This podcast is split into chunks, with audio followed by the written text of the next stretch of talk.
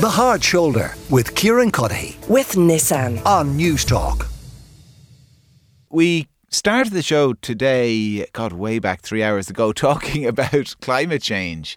And we were talking about it in the context of the sacrifices that younger people are maybe more willing to make than their parents or their grandparents when it comes to reducing carbon emissions. And in the context of those types of conversations, we talk about carbon emissions, about CO2. We talk about the relationship between CO2 and uh, the greenhouse effect. Uh, but I'm not sure how many of us understand it, or certainly how many of us understand uh, how different the world would be without any type of greenhouse effect. And the fact that the greenhouse effect is evident not just on this planet, but on other planets in the solar system. So that is exactly what Dr. Colman Gallagher, the planetary geomorphologist from the UCD School of Geography, is here to talk about this week in our guide to the galaxy. Colman, uh, pleasure as always, and thanks a million for coming in to us. So, um, talk to me a little bit about the um, the evidence that natural CO two has on the Earth. Okay, the the evidence long term really comes from ice cores. These are long sausages of ice extracted from uh, the Antarctic ice sheets and from the Greenland ice sheet mainly, and uh, they go back hundreds of thousands of years. And actually, the latest one uh, called the Epica ice core from Antarctica goes back two million years. And in those ice cores, it's possible to see annual accumulation layers of ice. This is snow turned to ice as it gets more and more compressed. And those annual layers are defined by dust layers. And in fact, you can even see winter summer variations in them. It's, it's absolutely incredible. So you can count years going back at least hundreds of thousands of years. In those layers are contained um, air bubbles that were trapped when the snow fell, and then they were trapped even further when the snow turned to ice. And it's possible to sample those air bubbles. And that means you can actually sample the, the gas constituents of the atmosphere going back on an annual basis, hundreds of thousands of years. And from that, we can actually determine the amount, the, the concentration in parts per million of carbon dioxide in the atmosphere. So, carbon dioxide was there evident in the atmosphere before we started digging oil out of the ground Yes, and absolutely. burning it and, Yeah. and changing the planet in our own way. Um, what's the relationship between that carbon dioxide that was and is in the atmosphere and the atmosphere of the planet and how habitable the planet is? Yeah, well, um, it's possible to to calculate that, and in fact, if you calculate the uh, the the effect of the natural greenhouse effect just in terms of the amount of energy the Earth receives from the sun, without the natural greenhouse effect, which isn't just caused by carbon dioxide. In fact, it's mainly caused by water vapor. Um, carbon dioxide comes in second as the most important contributor, um, but it's the most variable. And without that natural greenhouse effect, the Earth would have a temperature of about minus 17 degrees Celsius. Um, so, in fact, the, the average temperature is raised by about 28 degrees Celsius because of the natural greenhouse effect. So, the natural greenhouse effect is our friend, but I, I emphasize the natural greenhouse effect. Okay, we- we'll talk in a moment about the unnatural Yeah. uh, greenhouse uh, effect. Um, how do we know about CO2 and its importance in climate? I mean, what is its role? The role of CO2 in climate is that um, when sunlight enters the Earth's atmosphere, uh, it comes in as as visible and, and ultraviolet radiation, the kind of the, the, the stuff that we can see with our eyes and the stuff that gives us sunburn. Um, the atmosphere is translucent to those wavelengths, to those high energy wavelengths. When that radiation interacts with the Earth's surface, it loses energy and it, it is transformed into longer wavelength radiation, which is emitted back to the atmosphere. It then interacts with molecules in the atmosphere that have more than three atoms. They're, they're, they're triatomic uh, molecules, things like CO2, so a carbon and two oxygens, and uh, H2O, so two hydrogens and, and an oxygen. So uh, uh, molecules with more than three atoms. They um, are excited for a, a very short period of time by that emitted radiation from the Earth's surface, and they re-emit it back to the atmosphere. And, and that means that they actually become a secondary source of heat um, that actually uh, reserves uh, about 50% of that radiation emitted from the Earth's surface. The other 50% goes up into space, but it, it kind of uh, retains 50%. A lot of people use the word traps, but that's not correct because if it trapped it, it would never be re emitted. So it couldn't do any heating. So Yeah. it re radiates it. It's called a secondary radiation.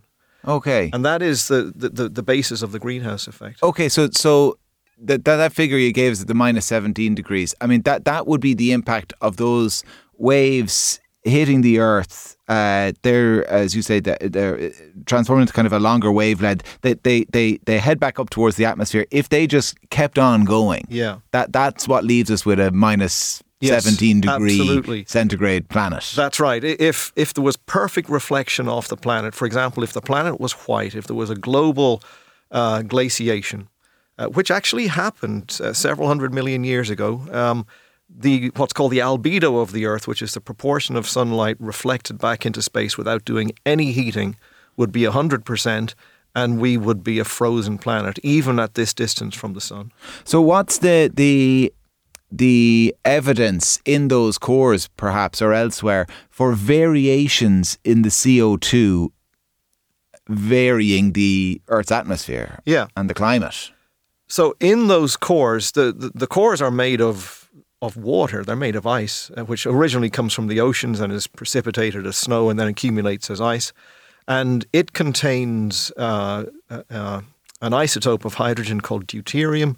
And deuterium is a really good marker of uh, temperature variation. Um, and you can you can measure the ratio of deuterium to other isotopes, and it tells you a great deal about temperature variation.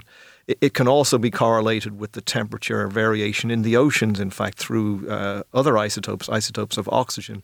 So we've got a really good idea about temperature variation uh, on the Earth over the last, well, several million years, more than two million years. What it always shows is that when the Earth's atmosphere is relatively poor in carbon dioxide, global temperatures are low. And global temperatures in, in the southern hemisphere and in the northern hemisphere are low at the same time. So it's a global change. When the atmosphere is uh, richer in carbon dioxide, temperatures are higher Okay. uh, globally as well. Why and what causes until we come along? What causes that variation in CO two in the atmosphere? It, it seems to be um, it's a complex process. Um, the fundamental uh, thing that causes this time variation is variation in the amount of sunlight that the northern hemisphere receives. Uh, the, this is variation caused by a set of things called the Milankovitch mechanisms. Um, the the secondary cause is to do with the relationship between that radiation in the northern hemisphere and the functioning of deep ocean currents that are generated in the North Atlantic Ocean. They uh, uh, cause vapor loss in the North Atlantic Ocean to be greater than vapor loss in the South Atlantic Ocean. That makes the North Atlantic Ocean saltier and, and denser than the South. So uh, the water, which is denser in the North Atlantic, sinks to the floor of the North Atlantic. It flows along the floor to the south, and we get this kind of conveyor belt in the in the Atlantic Ocean. In fact, that conveyor belt extends all the way through the Indian Ocean to the Pacific Ocean, and along that deep ocean set of currents, carbon dioxide is absorbed. It turns into oceanic bicarbonate. In the Pacific, it's returned to the atmosphere. And so, if that deep set of ocean currents is functioning, we get a constant atmospheric um, concentration of carbon dioxide. If those deep currents cease functioning or if they're severely weakened, the ocean holds on to that carbon dioxide in the form of bicarbonate, and we get a reduction in atmospheric carbon dioxide levels. The thing that will change that is this uh, change in the salinity levels between North and South Atlantic Ocean. Okay. That is the key thing. And fundamentally, in the natural world, that happens as a consequence of the amount of sunlight the northern hemisphere receives. That reduced sunlight reduces the vapor loss in the North Atlantic Ocean. It makes it more like the South Atlantic Ocean, and the whole thing stops. So, to to what extent then has fossil fuel burning upended that natural process of carbon dioxide varying in the atmosphere?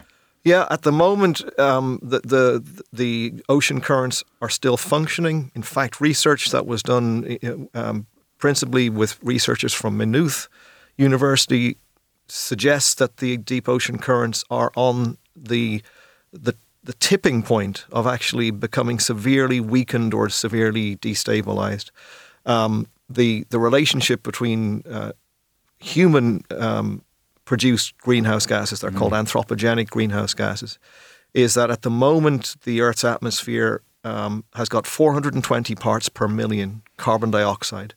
The maximum concentration of carbon dioxide in the natural world during warm periods like the last 10,000 years has been about 280 parts per million. Right. So w- we have increased from 280 parts per, per million to 420 parts per million, mainly in the uh, last 200 years, and during that time, mainly in the last um, 50 to 60 years.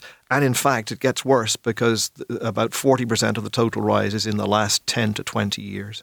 And that relates to uh, to economic development and to productivity and to con- consumption of energy. All right, which is why we find ourselves talking about it. It's why, as I said right at the outset, we talked about it at the outset of the show.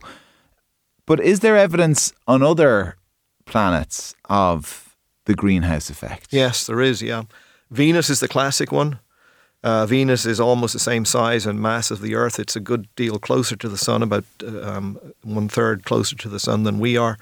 It's got a runaway greenhouse effect. It's got an atmosphere uh, with a concentration of about 95% carbon dioxide, um, and its temperature is about 460 degrees Celsius. It's got a its atmospheric pressure is 90 times that of Earth, mainly made of carbon dioxide.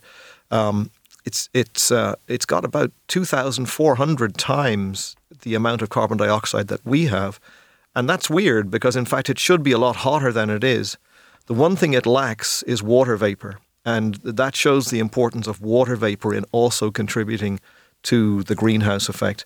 Uh, without water vapor, the it, it's amazing to say that uh, Venus is actually a little bit cooler than it should be, given the amount of carbon dioxide that it has.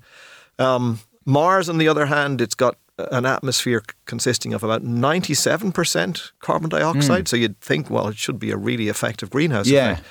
It's not very effective. It produces maybe a 5% increase in global temperatures on Mars.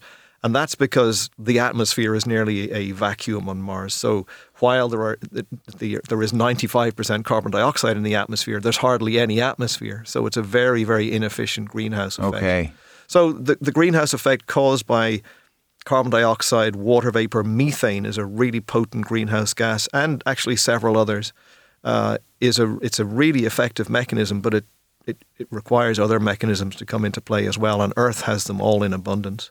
Uh, some of them now in too much abundance. Absolutely. Yeah. Uh, Colman, always a pleasure, and I look forward to talking to you again at the same time next week. Dr. Colman Gallagher, planetary geomorphologist from the UCD School of Geography. The Hard Shoulder with Kieran Cuddihy. with Nissan. Weekdays from 4 on Newstalk.